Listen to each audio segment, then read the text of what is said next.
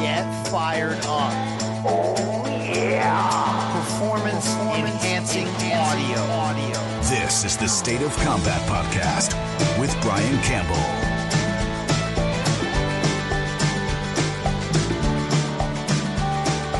Oh, yeah, the new theme song can only mean one thing. It's SOC time. Time for injection, time for that performance enhancing audio. Uh, we got a little MMA bonus for you this week. All kinds of fired up for the return of fights. The only game in town, UFC Fight Night in Las Vegas.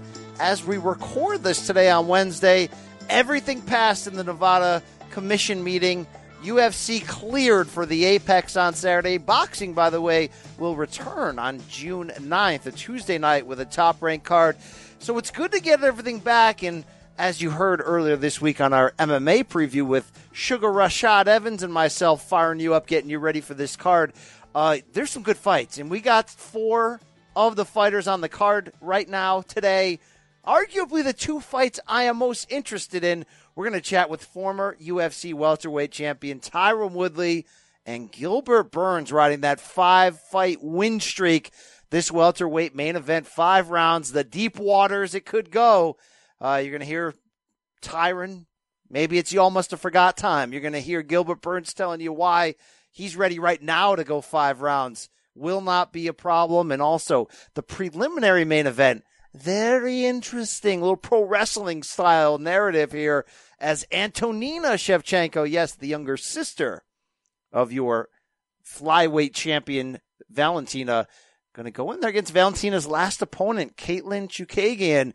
And a little little bit of bingo here. Vegas liking Valentina. I'm sorry, Antonina, despite much less experience having installed her as the slight favorite. We're going to talk to both how Katlyn Chookagian can bounce back from that title defeat. This will be her third fight since November. So she's looking to stay active and really how Antonina can make a name for herself separate from her sister. Uh, yeah, man, it's the SOC. So encouragement out there. If you like what you hear each week, Sugar Rashad Evans, myself, our fun and games box show with the great Rafe Bartholomew, please get out there and give us that five star review on Apple Podcasts, Spotify, Stitcher, Google, uh, I don't know, uh, Grindr, wherever you can find, whatever app can play this. Please get out there and let everyone know you're listening. Uh, how about you spread the word on social media? Tell a friend, right? Ring up a friend, say, hey, you like MMA, you got to hear this pod, all right? Sugar Rashad, your boy BC, bringing it every single week. And if not, if you can't pay back this free audio with a nice little review, then uh, you're gonna have to fight me. Okay, that's that's the challenge. I didn't come here to do no challenges. I came here to fight. Put me in a ring. Fight me. Thank you, Rashad. Thank you. Fight me. Yeah, bring it. All right. Well, I mean, will somebody will somebody bang with me? Let me bang with somebody. Somebody stand up and bang with me. Shout out to Casey Kenney, who will be on uh, Saturday's card in a bantamweight bout with Louis Smolka uh, for that soundbite. But uh, yeah, fired up to share this sound with you. Special thanks to the folks at UFC for getting us ready. Uh, UFC 250, of course, one week later at the Apex in Vegas. It's good that UFC has been able to get back to their home. And uh, you know it limits the amount of travel that the whole operation has to do if they can just keep everything contained there at the apex. Uh, hopefully the fighters keep staying safe with the travel with the testing upon arrival and all that. Ufc amping up their testing process for this saturday after you know a little bit of the uh, uh, the critical reactions to how things went down in Jacksonville. Although, look, all things considered, three fight cards, eight nights, UFC was certainly able to pull that off. I mean, that's the bottom line, right? You're going to do what I want you to do, and that's just the bottom line. Thank you, Rashad. Um, that's the deal there. And uh, 25 foot octagon is another topic of interest that we'll bring up here today. UFC going with the smaller size from the Dana White Contender Series from the WEC back in the day. So that will be interesting to see which fighters end up holding an advantage because of that and whether we'll just see all action all the time. Wow, getting me fired up. Don't need any extra medication for that. No more dick pills, right? Thank you, John. Thank you indeed. Uh, hey, the SOC, as we mentioned, always has you covered, whether it's uh, bonus interviews, uh, the box pod this week, looking at the return of that sport with Rafe Bartholomew, always having fun, always laughing. And of course, the MMA pod setting you up knocking it down with the with the breakdown afterwards. Also encourage you to check out CBS Sports HQ with uh, UFC being the only game in town at the moment, Your boys BC and Sugar Rashad getting a lot of FaceTime on there, uh, specifically this Saturday after the fights, right after. Head on over to your live, free, streaming 24 7 network, CBS Sports HQ, to check me out. I'll be voicing highlights, providing analysis, all that good stuff. Uh, all that and then some. Tall, pale, uh, handsome. It's your boy BC. Uh, here's what we're going to start off with, though. To start off by telling you that, you know, it's not just fighting this weekend. It's obviously college football inching closer. So here's what I want you to do. The Cover 3 podcast on CBS Sports, they're bringing it just like this one. And it's the perfect time to unveil off season rankings. Cover 3 has been counting down the preseason top 25 in separate episodes. And this week, they're going to focus on the top five and don't worry about a huge time commitment. They got you covered because Chip Patterson and company have been breaking down each team in their hurry up hot seat series in 15 minutes or less. So, you know, you want to find out how Clemson and Ohio State will rank in the preseason, bringing back the two top QBs in the nation. You want to find out if Alabama can crack the top three after losing Tua. Well, each day this week, cover three has all your answers about the very best teams in the nation. Download, subscribe, all those places we mentioned Apple Pod, Spotify, Stitcher, and more. Check out Cover 3. And by the way, tell them BC sent you. Uh, I wish I wish I had the the ability to add in like a beer koozie, you know. Tell them BC sent you. Leave a five star review, and uh, you know you get a cold one. You get you get one to cover your cold one. All right. Uh, I'm fired up. Uh, always encourage you as well to check out Morning Combat. It's normally every Monday at noon Eastern on YouTube. Luke Thomas and I, under the Showtime flag, bringing you all the hottest takes from boxing, MMA, a lot of laughter in between. Because of the holiday this week, we are going live on Thursday, 11 a.m. Eastern on YouTube. Do not miss that. Uh, a lot, lot, lot of good stuff going on in the Viacom CBS family. Uh, gonna have an interview next week with the great Ryan Bader, two division champion in Bellator.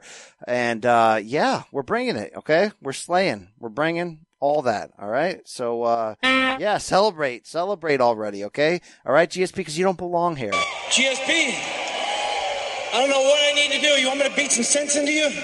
You don't belong here. You're gonna get crushed. Yeah. Gotta back out. Yeah, George. Get out of this thing while you still can. This is my fight. This is my fight, and I'll be there as soon as sooner than you, mother. Sooner than you, mother. If oh, too bad you got knocked out. Oh wow. Um, Luke's a heartbreaker, man. Not just uh outside of the cage, but uh, man, I was ready for that guy to finish Bisping, become you know in the argument for for the best pound for pound fighter, and then he just keeps uh a lot of stop start, a lot of breaking our hearts, breaking his hearts, indeed. But uh, hey, why don't they run the Weidman? Give me Rockhold Weidman too. Give it to me. I'm looking right here above my shoulder at the poster in my office of the original Rockhold Weidman 2 at UFC 199. It did not happen. You have to wonder how history, history would have been different. I, uh, this week on CBSSports.com, we counted down the 10 greatest middleweights in MMA history from our expert panel. And that was one of the tougher ones to do because of that, because you've got Andy Silva, you know, you got, you, you got you some Anderson who we, we certainly all love. I love it. I love it, man. Thank you. Uh, and then it's like, uh, who do you love next? You know, between Weidman, Rockhold, Bisping, uh, Belfort, Mousasi, Rich Franklin, it's all kind of even. It's all kind of even in there.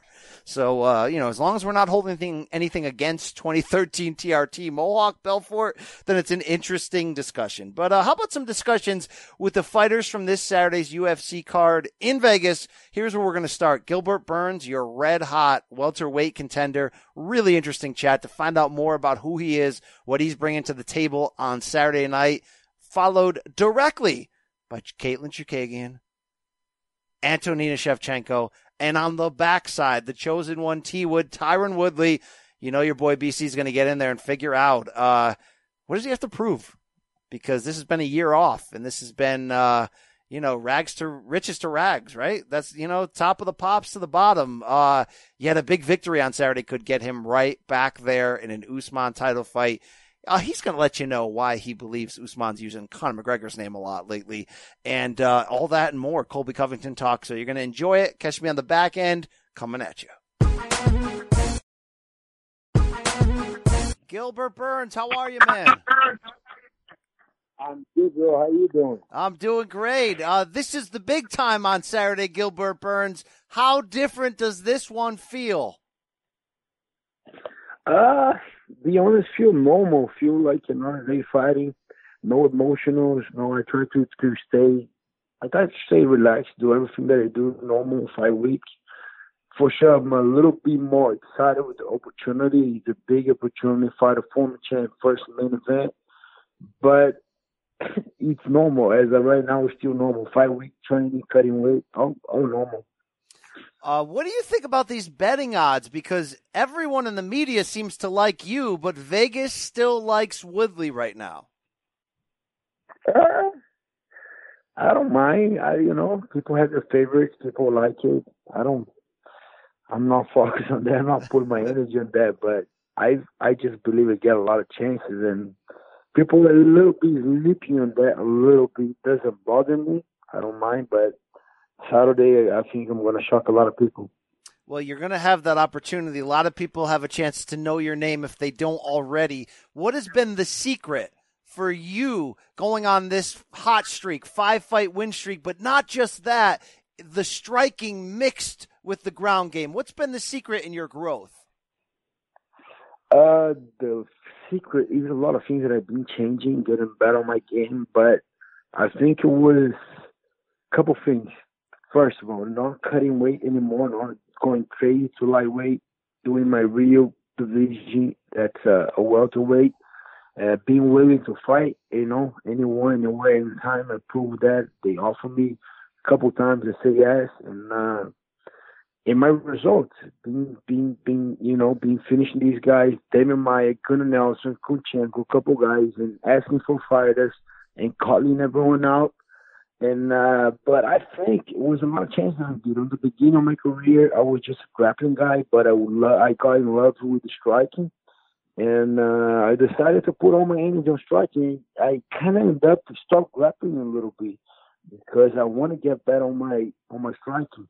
Even on the on the practice, I wasn't shooting so much for takedowns. I was just trying to bang, trying to get better, keep boxing, boxing, and uh, got to a point that my timing was off for the takedowns. You know, I, because I was shooting so much, I just want to strike, strike, got in love with the strike. And after a couple of defeats, I think for Dan Hooker, for the other guys, I just like, okay, I'm getting a lot better on strike. I'm going to keep on doing, but I need to go back to my roots. You know, I got to right. go back to jiu-jitsu. So I start shooting more. and Got back to to I, I live in South Florida, so I was looking for the toughest training that I found Wagner Rocha a Cyborg and uh, started joining forces with these guys and putting a lot of training. And I think now the biggest, the biggest thing on my training right now is uh, is the grappling. I'm grappling a lot more, and I did a lot of grappling competition tournament just to go back in a good timing. You know, be with the current jiu-jitsu guys, and I level up my jiu-jitsu. And on the same time, I don't know what happened, but that makes me kind of flow a little bit more striking, you know. And then I I'm I start mixing things up more with grappling, wrestling, and striking, and I think fits perfect on my game than just striking, just jiu-jitsu. And I think that mixing in uh, we you know, a lot of things that I didn't change, but the mixing, going back to jiu-jitsu, you know, like right. get my roots very strong and. Uh, and doing that mix is, is well, just doing better for my game. I've noticed something, Gilbert. Your smile has gotten bigger when you're inside the cage. I feel like you're the happiest fighter when you are inside there and they close that cage door. One hundred percent. I love to be there. I feel that's my house, and uh, that's why I can't wait to compete. And uh, right now, I don't need to do the crazy weight cut. If they call one week and I'm and I'm always training, the only time that I'm not training is one week after the fight because my my strength conditioning coach, my my physical therapist, they it's a mandatory. A week after the fight, you don't train. That's the only week I'm not training. After that, guess what? So June first, I don't know what day Monday. I believe it's June first. I'm not training. Other week, June eighth, if I'm not wrong, I'm training. I'm back training. So if they call me anytime, oh, do you want to fight? You want to fit in for this? I'm going to be fighting. So I love to fight. I love to compete. and another thing too, that's how I get better. That's how I improve. I think that's why a lot of guys improve. Like Kamaru, he was a guy that he was good at the gym.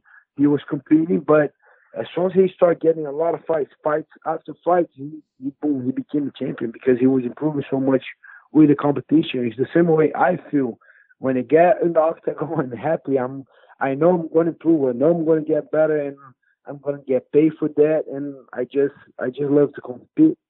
All right, when you watched the fight when Kamaru took the title from Woodley, what did you learn about how to fight Tyron Woodley? I learned a lot. I I, I talked to Kamaru a lot. I will I watch I watch a ton of fight. I'm a little nerd in that. I like to watch all the clips, make my notes, and uh, I think that's the key to beat Tyron Woodley. If we look back a little bit, we saw Tyron Woodley, title defense. Okay, he beat Robbie Lawler. Never gave the the rematch again. They tried to make the rematch, and he never gave the rematch. And after that, he beat guys that good at one thing. Uh, let's say first guy was uh, Stephen Thompson, that is only karate guy. He know uh, Wonderboy not gonna shoot on Tyron Woodley. Then he beat Demian Maia. He know Demian Maia not gonna strike with Tyron Woodley. Then he beat Darren Till. He know Darren Till not gonna shoot on Tyron Woodley. But if we look back a little bit, Rory MacDonald, he does everything. He kicks, he punches, he shoots, took him down, dominating him. Then we go Jake Shields, awkward style, punch, kick, shoot, beat Tyron Woodley. Kamal just did the same. He went there. I'm not just gonna wrestle. I'm not just gonna do. I'm gonna think. I'm gonna put pressure. I'm gonna kick. I'm gonna punch. I'm gonna take you down, and that's it. Another domination. And I think Tyron can come the way he wants, and I know that I need to mix things up, and that's what I'm doing better right now. I think I'm gonna mix. I hit hard. I have a great jiu-jitsu. I can wrestle. I have a gas tank that they he don't imagine, and I think that's the key. Put pressure. He's gonna come with a big overhand right. And the way I see, I just gotta embrace the storm. Keep my hands up. Keep moving, making gas, think, you know, punch, kicks, mix everything, and I'm gonna get a win on Saturday. But if you get a win on Saturday, is there any problem that people might want to start seeing you against Kamaru? Would you guys fight each other if you had to? Yeah, for sure we fight each other if we have to, for sure. And uh he's professional, I'm professional. The champions, you know, the champion FC, he's in the best place. He, I think he makes for sure. He makes more money. He make he has more opportunity. That's what I want. I want to be the champion. I have nothing but respect for Kamara, but he knows if, if I'm beating Tyron Woodley, I think it depends on the performance. If I beat Tyron Woodley the way that I want to beat Tyron Woodley, yeah, next will be Kamaru, but I still got a, a big work to do on Saturday. But yeah, I have no problem to fight Kamaru. All right, Gilbert, the octagon, 25 feet, no 30 feet on Saturday. Who's that going to favor? For sure, it favors me. That guy not going to run. I'm going to be on his face the whole entire fight, and I'm going to embrace the storm, and I can't wait. Uh, you gonna have a close up here. UFC is the only sport happening at the moment, MMA. So you have an opportunity on Saturday to to become a star for people that don't know you. What should they know about you, the person, outside of you as the fighter? Tell them just a daddy, a guy that came from a lot of Brazilians. A lot of guys came from humble beginnings. As me, a daddy, two kids, husband, Christian, hungry to fight, hungry to compete. Brazilian, now living in South Florida. Jiu-Jitsu world champion and soon UFC champion. Do you think that Tyron Woodley still has the fighting heart of a champion at age 38? I believe he does. I believe it will be a, a, a tough fight. Uh, I believe it will be a war, but I know what I have to do to beat Tyron Woodley. But for sure, I believe he's still danger. He's still going to come. He's still going to swing as hard as he can. But I, I can't wait for that. I'm excited for that fight, and I believe I'll beat Tyron Woodley, and I'll beat the best Tyron Woodley. Now, how do you know, Gilbert, that if this fight goes five rounds, that you're ready for the deep waters? I love the deep waters, bro. I've been there a couple times in training. In, in competition, I did two, five. Uh, I fight two, twice from five rounds, but I finished the fight on the first round. And I would get there, But a goddamn session. I got my conditioning coach, my strength conditioning coach for the IHP, the Institute of Human Performance. They've been doing an amazing job, and uh, I can't wait. I can't wait to show everybody. That's why I, I sometimes I don't even want the fight to go too quick. If it goes quick, better. But I want to be able to do five rounds and shock everybody. Just show my gas tank and, and my conditions for five right for five it. rounds. I love it. Uh, I've seen Kamaru in the news where he said, "I want to fight Jorge. I want to fight Conor. Somebody step up." If Conor McGregor skipped you guys in line and got the title shot, how would you feel about that? Oh, I'll feel great. I wanna I wanna fight for the title after this fight. First of all, like you said, I first of all I need to beat Tyron Woodley, but beating Tyron Woodley, especially with a great performance, with the finish, TKO, knockout, um, or submission, for sure will be next. And that's what I'm looking for. You know, it's, it's going to be a little awkward because we train together. I don't know if me or him got to move out to do a camp. I don't know how we're going to do. But he's professional. I'm professional. I have no problem, you know, fighting for. I would just fight Kamaru if he, if it's for the title. No, if it's not for the title, it doesn't make sense. But if it's for the title, for sure we fight. And but would you be mad And, if, uh, if McGregor got the What? title shot before you? If McGregor got a title shot at welterweight before you, would you be upset? Uh, it's gonna come a lot of money for Kamara. I'll be happy for Kamara, but yeah, I don't know. I think if he does fight, then I'll fight Colby or any one of these guys. But I, I was still gonna compete anyway. You know, I am. I I love to fight. I'm not gonna be waiting.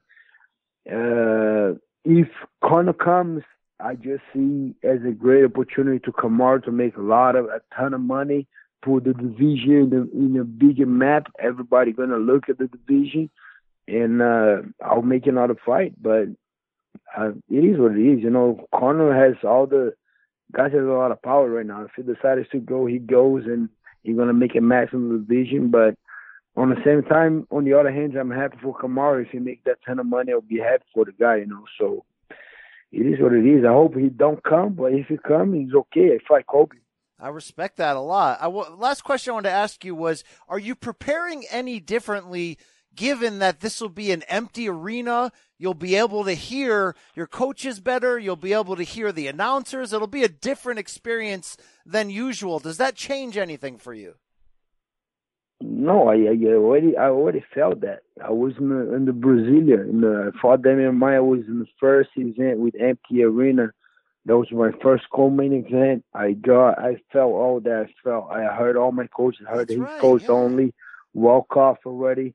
The UFC Brasilia was with no no crowd as well. That was the first one before the the whole pandemic. I forgot about that. yeah, I was there. What was that yeah, like? I was there. Was it easy? Uh, No, it was different because it was silence. Usually, when we wa- warming up, we listen to the crowd. When we walk in, we listen to the crowd. When you put your music and walk in, you hear the crowd, and that was silence. That was weird. And uh but yeah, hear that. I'm ready for all that. And I cornered you. I cornered my guy, Santa Luca. I was there in the first event in Jacksonville when he fought Niko Price. I was there. I see the whole thing. I never be in the Apex. We'll be there only Friday for the weigh-ins. I never be in the Apex. But yeah, being on two shows already with empty arena, I'm, I'm ready for that. All right, Gilbert. Great talking to you. Great to get to know you. I'm sure the, the fans are going to get to know even more on Saturday. Best of luck. Stay healthy, stay safe, and get that get that win, buddy. I will, Brian. Thank you so much. How's everything? Hi, how are you? I'm doing great. This Good. is this is busy fighting three times since November here, Caitlin. You're not messing around. No, I'm trying to get this done. I'm getting these fights in, and it's actually my. It'll be four fights in a calendar year because I fought June last last summer, so I'm happy about that. Why was it important coming off the title loss to to get back so quick for you?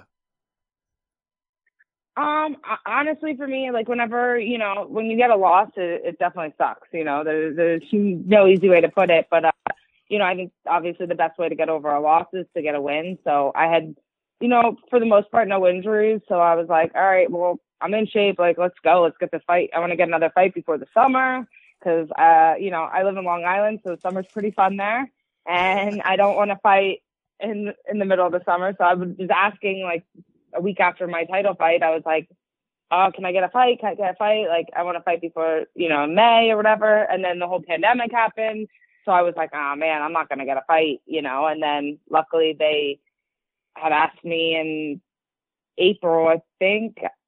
April, April, they're like, "Can you fight in two weeks against Antonia Shevchenko?" Her opponent pulled out. I was like, "Okay," and then, um, you know, then it got pushed back, and so here we are. So I'm excited.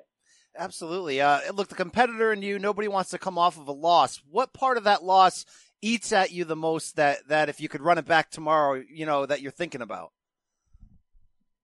Um, I mean, just not like getting, I don't know, I just get not getting caught in the position I got caught in. I mean, it was a, uh, frustrating because the position I got caught in in the finish, I wasn't like really getting hurt, but it was like following the rules were technically you're, she had my arm trapped, so we're not protecting yourself. But um, it sucks because like at the end, I was like, they stopped it, and I just stood up and I was like, I'm fine, but I get it. I understand why they stop it, but I wasn't like hurt. So it was at the time I was like, oh, I wish I just got like you know submitted or like knocked out because like I was okay, you know. And it's kind of like that's it's a, a little frustrating, but um, but that's just how it is. I mean, yeah, I wish I could go back and not get caught there and get the win. But uh, you know, it is what it is, and just got to move forward. You know, you had that opportunity in the title shot to be co-main event to get you know top billing to get the royal treatment. Uh, how did you find that whole process? Um, it was kind of the same as. It, I mean, it really didn't feel like that much different than other fights. I mean, you had a, more media obligations. If anything, that was pretty much it. But uh, yeah, I mean, it was pretty it, it wasn't like as intense as, as I thought it would be. That's good. All right. So you're this fight is a good one on paper, no matter what the last name is, but it's getting a lot of extra attention for almost the pro wrestling side of it. Like you lose to one sister, well, you're going to get revenge against the other. How do you know how much of that thought process came in when you were offered this fight?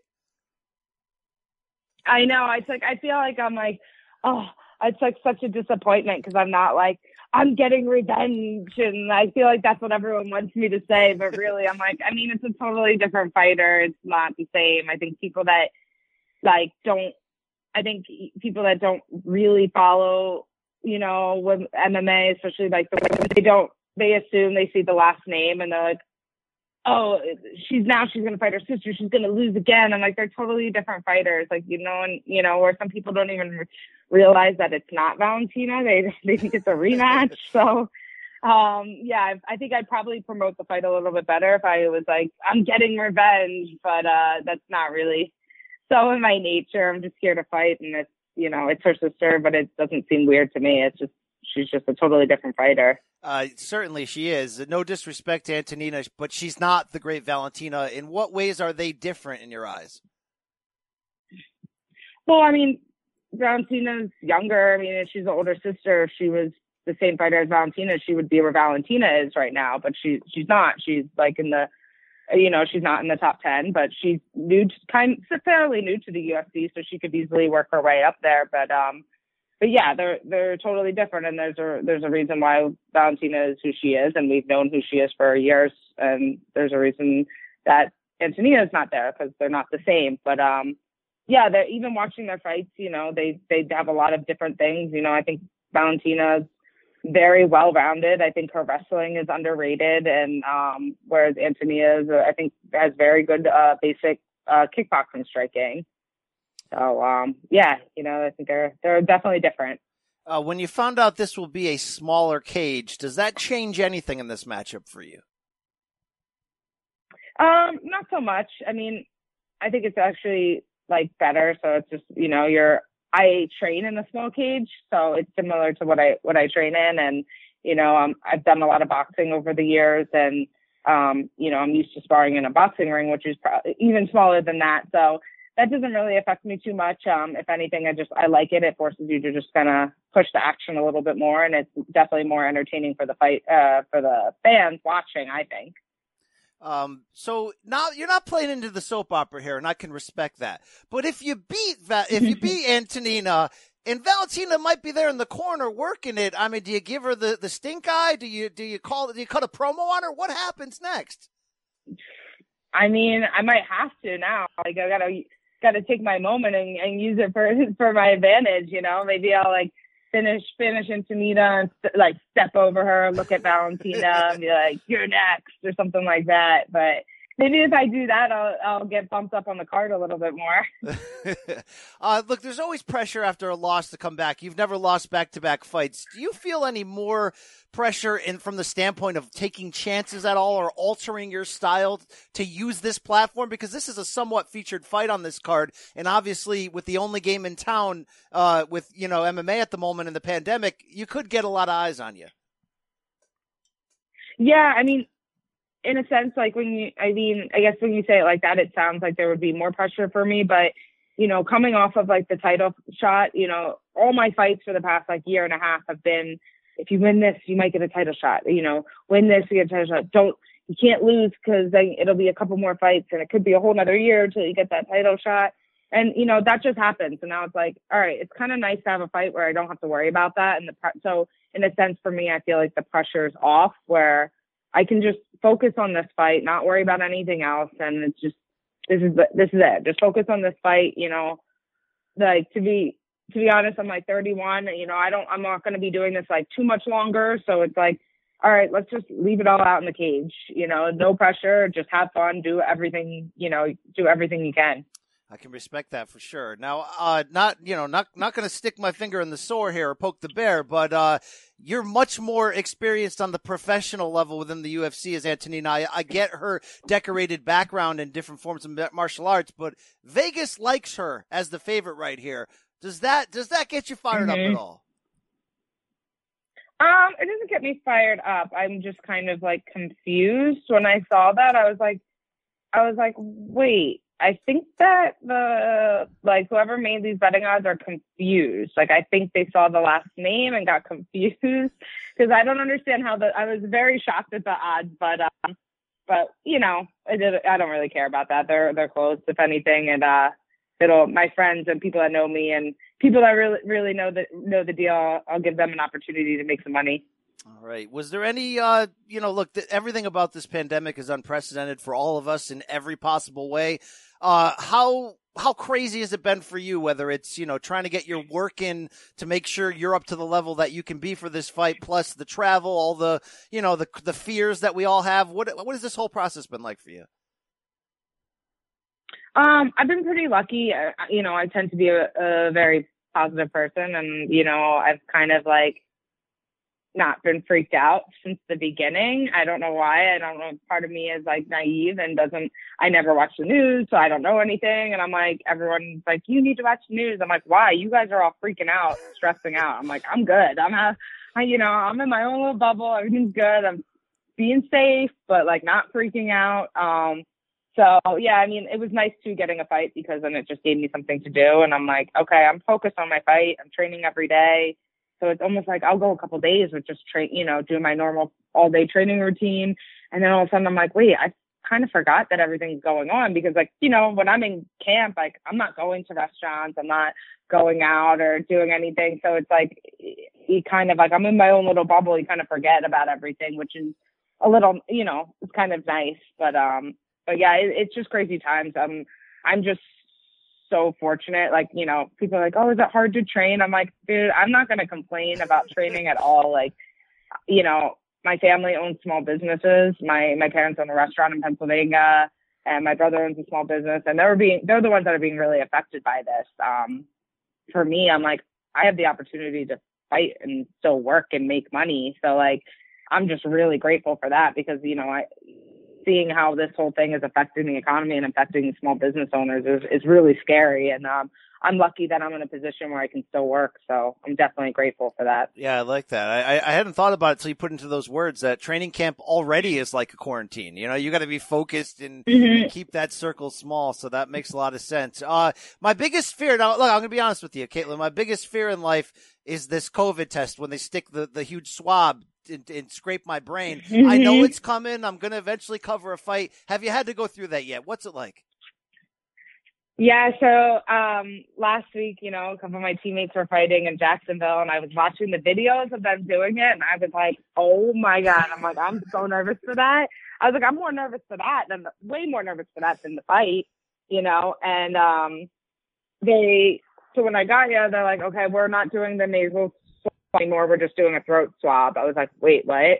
And they're like, "Yeah, they just do like the throat, like how they would do get tested for strep throat. So that's what they were doing this week. So I got tested yesterday and I was like, oh, I wish I knew this like all day. Like I was flying all day long and I was like waiting for that. I was like, oh my God. I was like, thank God. So I didn't, I got lucky. I didn't have to do it. I just did the throat swab and I'll get tested again on Friday. I love it. I love it. I love it that like, you know, you could, you could get Yeah. a spinning head kick or something, but we're more worried about that damn swab. I want nothing to do with it. Oh Uh, my in- God. I don't want that. In closing here, uh, are there any more Shevchenkos you're going to fight after this, or is this the end of it? This is we're going to put the rivalry to bed. Um, this will definitely be the, you know, the, the end of Antonina, but you know, I would obviously, I'm down to fight Valentina again, you know, I mean, as soon as I could, that would be amazing. All So- right. Well, best. Unless Antonina gets somehow gets the title at some point, then she'll be back on my radar. But get this win, and then I'm don't have to think about her anymore. But Valentina, if I could ever get that rematch, I'm ob- obviously I'm always down for that. Well, if there's any other cousins or sisters, uh, they better watch out. You're coming for them as well. Great talking to you. Best of luck. Uh, stay healthy. All that. Can't wait to see the fight. Awesome, thank you so much. Good, and I hope I'm getting a fired up Tyron Woodley because every time I interview an edgy, fired up Tyron Woodley, he wins on Saturday nights. I'm definitely fired up. I don't know if you're gonna hear my voice because I'm I'm I'm knocking off these LBs, but you know I'm definitely fired up, excited about the opportunity, um, excited to go out and show everybody what I'm made of and that I'm the best looking kid of all time. Uh, from the idea of how much you have to prove in this fight, uh, would you say this is the most? I don't have to prove anything to be honest. You know, I think my resume speaks for for itself. This is more so for myself to prove that I can go out and execute. It's not that I've lacked the skills, lacked the experience, or the preparation, but this is a time where I feel more committed. Um, back to the basics, mentally sharp, and I just want to go out there and just, without even thinking, just freely execute. See something, attack it, and just you know make the least amount of mistakes as possible that's all I'm really focused on. I'm not applying any additional pressure. So, you know, I got to do anything spectacular. I think if I fight to my ability, I'm going to be spectacular anyway. You'd been on such an incredible run, Tyron, where I never thought you got the respect you deserved for being so efficient, for disarming your opponents with the biggest thing they brought to the table. Uh, do you feel like that all went away with one loss? That people are now just like, you know, he was never that guy. I, I- I feel like I've never seen one fighter get less love at the highest level than you. You know, our, our fans, you know, we get so much opportunities to watch the UFC. We get so much access. They're, they're very close to us, whether it's Expo or on Twitter, you know, or just bumping into us into the MGM Grand.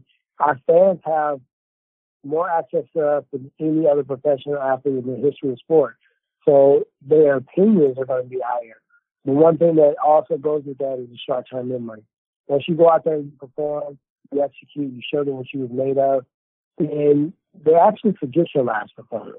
And if you put a stream of them together, it wipes away from their mind. So all I got to do is just focus on Saturday, focus on the performance, and whatever comes after that, and whatever perception people had of me, and whatever you know goals I have for my career, they're all going to be solved with just one performance. So I'm just going to go out there and focus on that, and um, let my work speak for me. Uh, with all due respect, Tyron, your fight against Kamaru, I was waiting for the Woodley of old to jump through the screen, and it didn't happen. In hindsight, what do you Right. what do you point to to for that reason? You know, I don't know, but it definitely wasn't the Woodley. there. My body was there, but my spirit wasn't there. You know, uh, he beat up on Tyree Shell, and to be honest, if it had been me fighting me, I would have knocked me out. And um, you know, I think the fact that I was even able to complete the entire five rounds without being finished, just where I was at, I don't remember the fight. It was just like it was a spacey moment for me, um, and I just couldn't put my thumb on why it happened. And, you know, what went wrong. But at the end of the day, it made me stronger. I came back. I refocused. I dedicated myself back to the sport. I fell back in love with the training and, and just the, the the breaking the person down.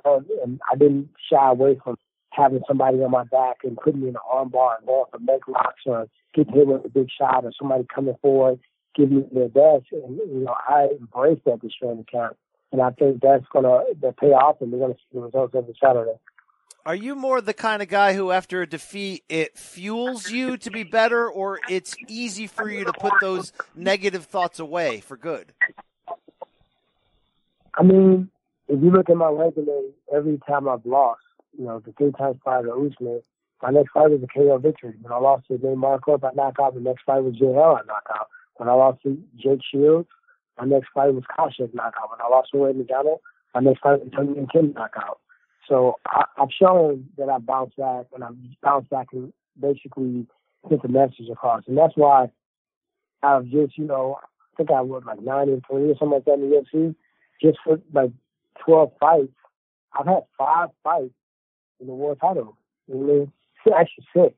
I won I won five world titles and one of them I lost, but I had six world title fights out of those twelve. That's not by design. That's by fighting former champions, former title contenders, number one contenders. And I rolled the dice big, and, and a lot of times I came out on top. So, you know, I'm always up for the challenge. A lot of talk about the 25 foot cage as opposed to the 30. I talked to Gilbert today. He says 100% that favors him because he's going to be able to get to you quicker. How do you react to that change in dimensions of the cage? You know, um, I think that in a, in a smaller cage, you get more action. And sometimes you don't know what they wish for. Sometimes you don't get more action. It could be the action being to. So at the end of the day, you know, um, I'm better fighting 25, 31. It's, it, I'm not going to say it's not, it don't make any difference because it's not same. You know, you may be used to taking, you know, a couple steps back and you're circling off. Now you take one step back, you have your back to the octagon. So for me, um, I had already been addressed with some of that because if I was looking at them to fight me, the times I came up short, or either maybe not the whole fight, but the moments in the fight where you know the other person looked like they were getting advantage was when I was backing up and when I was against the cage. So that's something that in training, one of those things that I said before, we try to just do the stuff. That's the stuff that's uncomfortable. We we call solutions for that. So if he feels as if and the fight, you know, um, he's gonna be sadly mistaken. Will you need to use your wrestling to win this fight at all?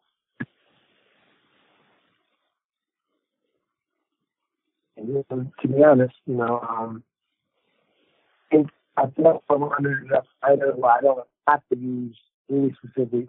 I can go out there and just wrestle in a fight if I want to. You guys will like it. It wouldn't be something that everybody's be talking about on Sunday.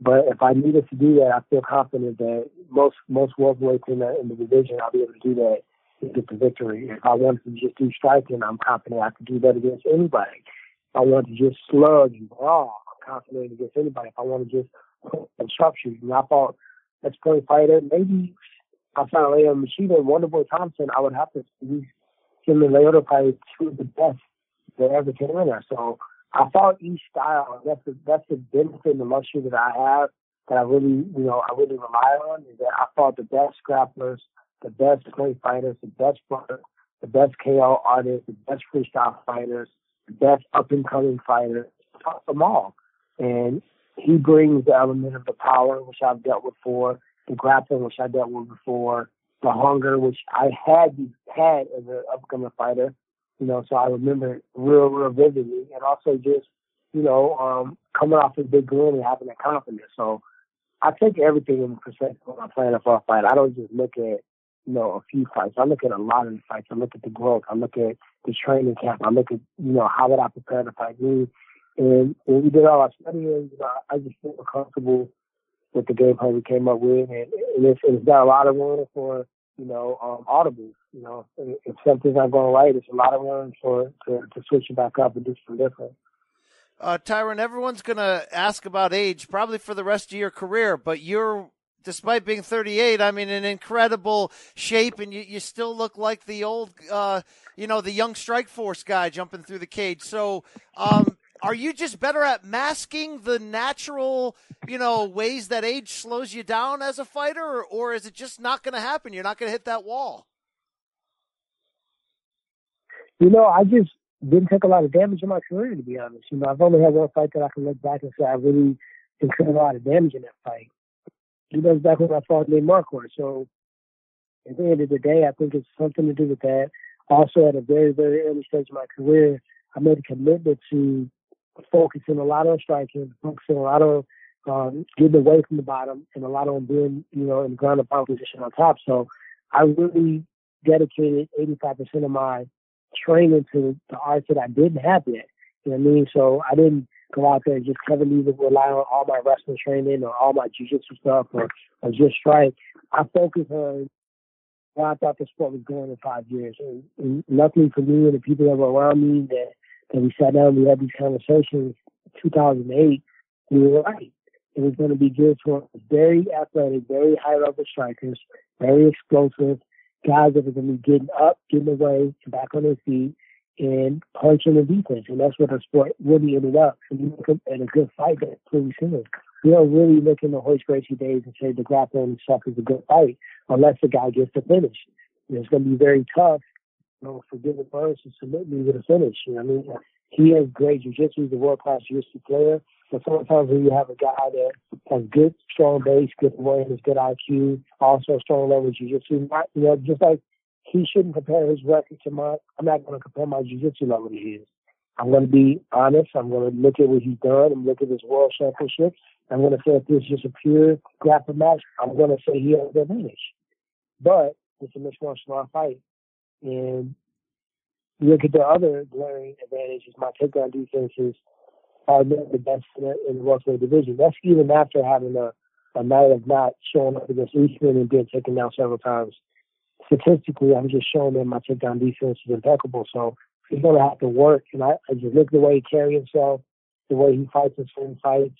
If I make him work, I make him miss, I make him pay, I make I step his takedowns, I press him, I hit him with shots, I make a miss. His shots are to start coming from far out, and he's to eventually put himself in bad spots. And you know, his losses are not to the caliber of fighters that I've lost to. Yeah. That, the, the experience gap is definitely big. Um, I did want to ask you this. Look, uh, you know, Usman's looking for an opponent. He's calling out in every interview, "Hey Conor, hey Jorge, somebody step up." Um, if you look great in winning on Saturday, could that person be you? I mean, are you thinking title shot again if you win this? I would not. I would not. I've had six title fights and I won five. Uh, won four fights in four fights in one year. You know, how many world, world champions that you've seen have defended four four times not getting into rematches? So, you know, with that said, also just the fact that we know that was a meet at night, I can go out here on Saturday and show you guys this is the tyrant. This is the one that should have showed up against this and didn't. So now let's get it on. Let's get it in there. Because if you really think about the other alternative, it's going to be other guys that already lost to Usman as well. How does Colby Covington or Leon Edwards, who also lost to Usman, well, they're going to say they lost better? I lost better than you lost, so I should jump you. No. Yeah. Um, if Conor McGregor in, it gets in the way of this process, are you okay with that? If he gets the shot next because of that's how Conor McGregor hasn't even addressed it. He hasn't even addressed it. This is all Usman doing reverse psychology, management, and people might even mention it. He, nobody wants to fight Kamaru Usman not because they're scared of him. I mean, like when you think about what's scary about what's scary about a fighter, okay, his ability to knock you out. Kamaru Usman has had one knockout in the UFC where he hit somebody and they basically was knocked out. To my knowledge, I could be wrong. You know, I may have to go back and look, but he does not possess the one punch KO power threat that would make somebody have anxiety. So what could be the other alternative? He does not have it. He's not a star. He's a good fighter. He's consistent. He's a hard worker, and he's a good champion. But at the end of the day, Conor's looking for the money fights that people with the star power. So he's going to pick a Cerrone fight over Usman. He's going to pick a Masvidal fight over Usman. He's going to fight Nate for the first time over Usman. And Masvidal may do the same thing. Why would he not fight Nate and make 1.5 to a million dollars more that he's going to make to fight Usman. That would be silly not to take that. You know, then then, then he's trying to weigh on the reverse psychology. You know, who would want to be the champion? Somebody that's making two million dollars wouldn't want to be made because at the end of the day, the perspective is kind of slated. I mean, people are worshiping the bad BMF belt more than they are the undisputed belt. And people are making more money outside of title fights than they are in title fights. And that doesn't diminish. Like, I'm different. I take pride in being the best in the world. And sometimes maybe I will less money on the table because of that. But at the end of the day, when I wanted to super fight, it's because George St. Pierre was the greatest, and I wanted to prove I was the greatest. And of course, I'm gonna make more money than if I did anybody else. But the motivation was because I felt like I could beat him. I felt like he's the greatest welterweight of all time. And the only way I can say I am is if I could have defeated him. And when that when that opportunity felt like it, it would have never happened, then you know I just moved on for it. I said the way that I got to prove it is by going out here and beating as many people in dominant fashion as I can, and that's still going to be my ticket. So you know I just spoke to Joseph by training with him because we're never going to fight each other you know, why not learn learn some skill from him and, and humble yourself and recognize he was great for a reason. Maybe you should go and, you know, have some of that some of that residue, you know, sprinkle onto you. Does it matter to you if you end up fighting Colby before you walk away from the sport? Do you even care about that? No, it doesn't matter to me. I want to fight him because I, I feel like he needs to get his butt kicked and everybody needs to see him take a real whooping. But at the end of the day, you think about this you can't talk about the division without talking about there's three fights in this division and three people that you can communicate with and talk about mentioned in my name. That's Conor, that's me, that's Masvidal. You can't talk about Usman without talking about me. Because the whole reason why he's champion is because he had a dominant performance against me. You can't talk about Wonderboy. You can't talk about all these other guys. Colby Covington built his entire name talking crap to me, trying to talk himself into me while I was a champion. Literally, in almost a year and a half, 99% of his social media was me, memes about me, because he was chasing clout trying to fight me. And then when he got an opportunity to fight me, he, he shoot down his leg. Five times he declined to fight and publicly act like he accepted it. So when you think about it, I really don't have to fight him. And the only reason I need to fight Usman because I just need the redemption for myself to show myself and show the fans this is what the fight looks like when I'm really at 100%. And after that, it's, it's, it's bygones be bygones. I love it. Thank you so much for the time, Tyron. Um, you got a chance to do a Roy Jones on Saturday. Y'all must have forgot. Best of luck to you, man. Yep. Thank you, my man. Appreciate it. Take care. Antonina, how's it going? Hi, hi, hello. Everything good? uh, very excited to talk to you. Big fan of, of watching you uh, join the UFC and establish yourself. Uh, how big of a mm-hmm. fight is this for you on Saturday against Katlyn?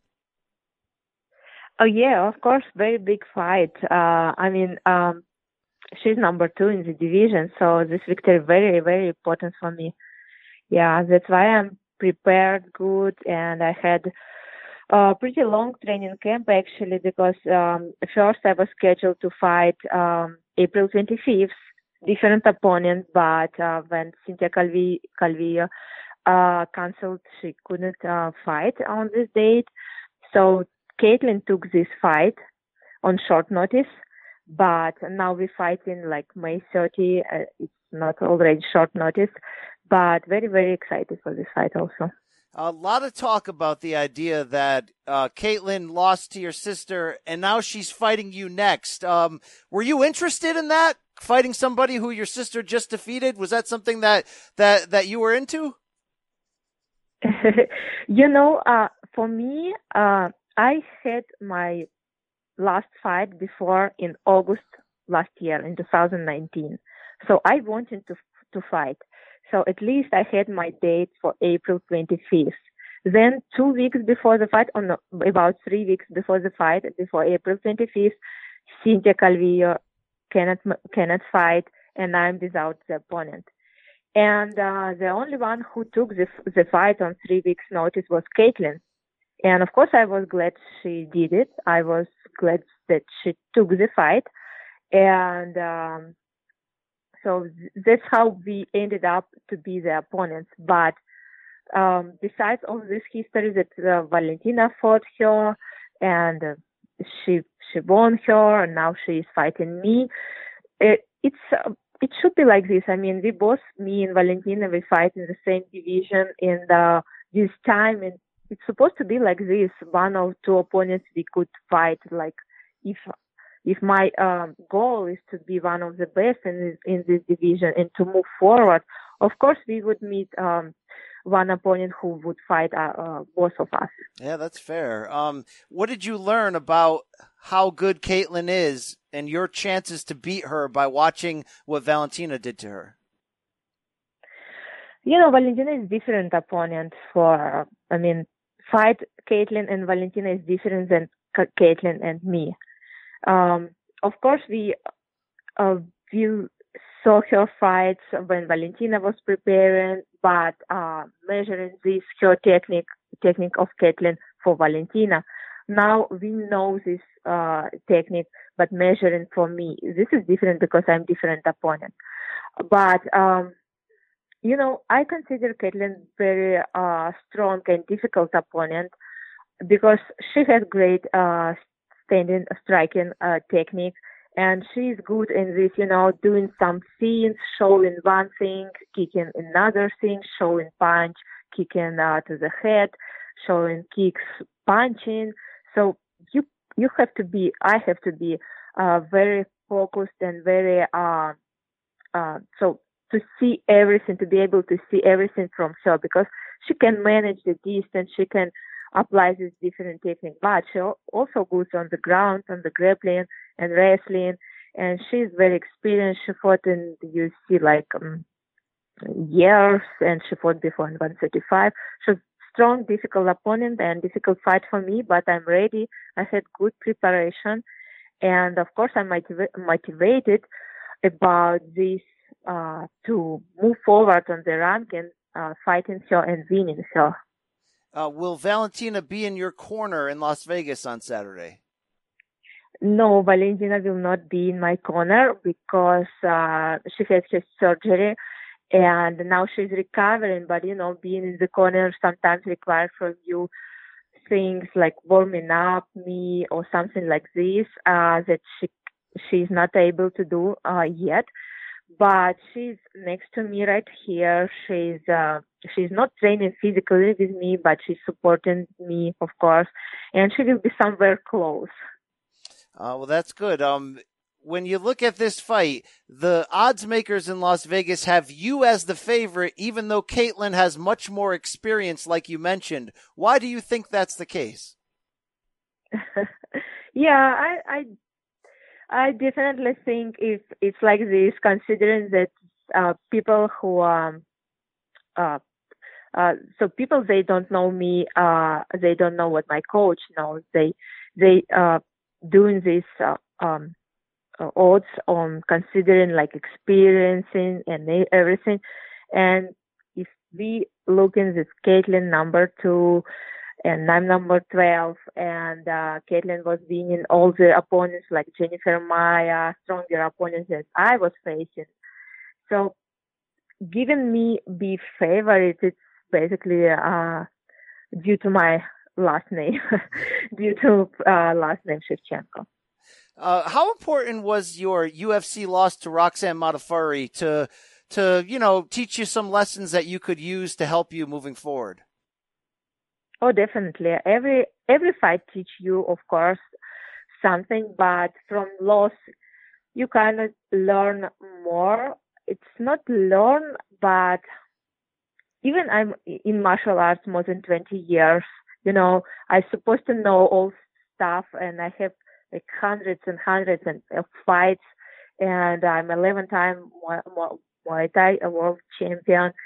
But anyway, every fight is bringing you something something new and of course uh, uh, just we looked on my mistakes and we fixed them that's that's all Okay. Um, I know you get asked this question a lot, and I know you and your sister, rightfully so, will never fight each other. But is it, could it get hard if Valentina never loses again and you become a true title contender that you'll never get the chance to fight for it. Is that would that be something that would be difficult? Uh, you know, there are options. Uh, this this was my goal to be like num- number one contender and to be the champion. And now Valentina is the champion, but uh, there is a like option to go for Valentina in 135 division and me fighting for title with somebody else. So it could be like this, and uh, uh, she's uh, Valentina is just waiting me to move forward to uh, move up on, on the ratings. That's it. Uh, who is the better dancer between the two? Because Valentina always shows us some dance moves after she wins. Um, what about Antonina? Who's better on the dance floor here? uh, I'll give this to Valentina. She's definitely be- better da- dancer. She's she's very good at this, and me to dance on on inside of octagon or ring is just so difficult because it's for me it's a little bit uh different uh atmosphere so i think she's better in this definitely uh, what is it like for you, whether you're in Peru or Kyrgyzstan, and the two of your sisters are walking? Is you must be so overwhelmed by the fans who to see all the success you two have had. Is it ever get overwhelming? Um, no, it's just a very, very pleasant feeling. I mean, if you have fans who are supporting you, who are writing you, and before this fight, uh, of course, my uh, uh, people from Kyrgyzstan and Peru and Russia and all uh, different countries, uh, they like writing you, Antonina, let's go, uh, just you, you know, all kind of support and love and it, this is just great. I mean, best feeling ever. It's one of the things that motivates you. One of the things that uh, don't let you give up when you have uh, have to do hard trainings, hard sparring, or now when you're cutting weight and you are already like you know tired and everything else. But you think about these people who are who who are waiting this date, May uh, May 30, and they will uh, they will watch your fight and they they will wait f- from you the victory and good fight. So you cannot let them down. So. uh, as much as you obviously love your sister and respect her, how motivated are you to make your own name in the UFC? Where when people see Antonina Shevchenko, they don't even think about your sister. Uh, you know, I um, of course I'm uh, what what I want to do this, yeah, and that's what I'm doing really. This is my way. Uh, but uh, I mean, you cannot deny and saying, you know, uh, don't compare me with my sister. You can't because you have your sister and your sister is UFC champion. How people can cannot compare? Of course they will compare. Of course they will say, okay, so her sister is UFC champion because she is UFC champion. This is big deal. So, but my way is my way. I'm doing this right now. So I, uh, I, this is what I'm doing already more than 20 years. That's what I love to do. That's what I want to do. And, uh, just because, yeah, I, I, the thing that people start to, uh, to, to, uh, to think or to, about my name and, uh, something like this, like you're saying, it's just to show good fights and win the fights, make good fights, show good techniques. That's all. That's only one one way to do this. But that's what I'm doing, you know, training hard, go to inside of the octagon and fight. I love it. I love it. I cannot wait for this fight on Saturday. We're all looking forward to it. Congratulations to all your success and uh, best of luck in there, Antonina. Uh, thank you so much. Thank you. All right, special thanks to my guests, Tyron Woodley, Gilbert Burns, Katlyn Chookagian, and Antonina Shevchenko. Check out this Saturday's card, of course, UFC Fight Night, Las Vegas on ESPN. Uh, really looking forward to this one. You know, uh, you know, up and down. There's some hits or misses in this card, but that Mackenzie Dern, Mackenzie Dern Hannah Cifers bout is one we can't miss. Uh, I like me a lot. I like me a lot this main event. So we'll see what happens. Winner. I wonder if the winner has a chance to, you know, cut in. I mean, if one of these guys, Tyron Woodley, Gilbert Burns, gets a spectacular finish early, I wonder if they don't just run them right away at Kamaru Usman because, you know, we can talk this Conor talk all we want. Will it happen? I don't know. And with Jorge Masvidal saying that he's probably closer to Nate Diaz, uh, than going anywhere else. He's claiming in recent interviews that uh, Usman pricing himself out just a bit. Then uh, it'd be interesting. It would be interesting. Tyron Woodley at 38. There's a lot of questions to answer. You got some splaining to do, but I got a ticket. I'll be ready. You know, they're, they're selling you all wolf tickets, people. You're eating them right up. Thank you, Nick. Thank you so much. All right. Well, the less the media knows, the better, according to Dana. And uh, the less we talk now, the better. Uh, let's go. It's time to go. Follow us at State of Combat at B Campbell CBS. And uh, hope you're doing well in this crazy quarantine. It ain't easy, folks, but uh, keep your head up. Fights are back. It's a great start. Stay healthy. Be smart. Wear that mask. Do what you have to do. Focus on your mental health. Keep that smart. You know, I mean, have crack a few cold ones, please, please. Crack, crack some cold ones. Just don't overdo it. Don't kill yourself. All right.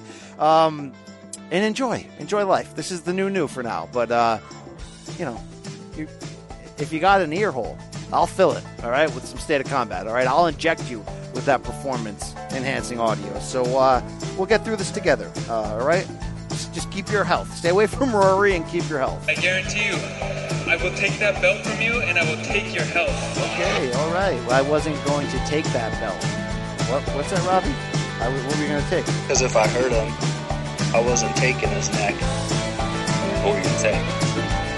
His soul. On that note, uh, two words for the people. We out.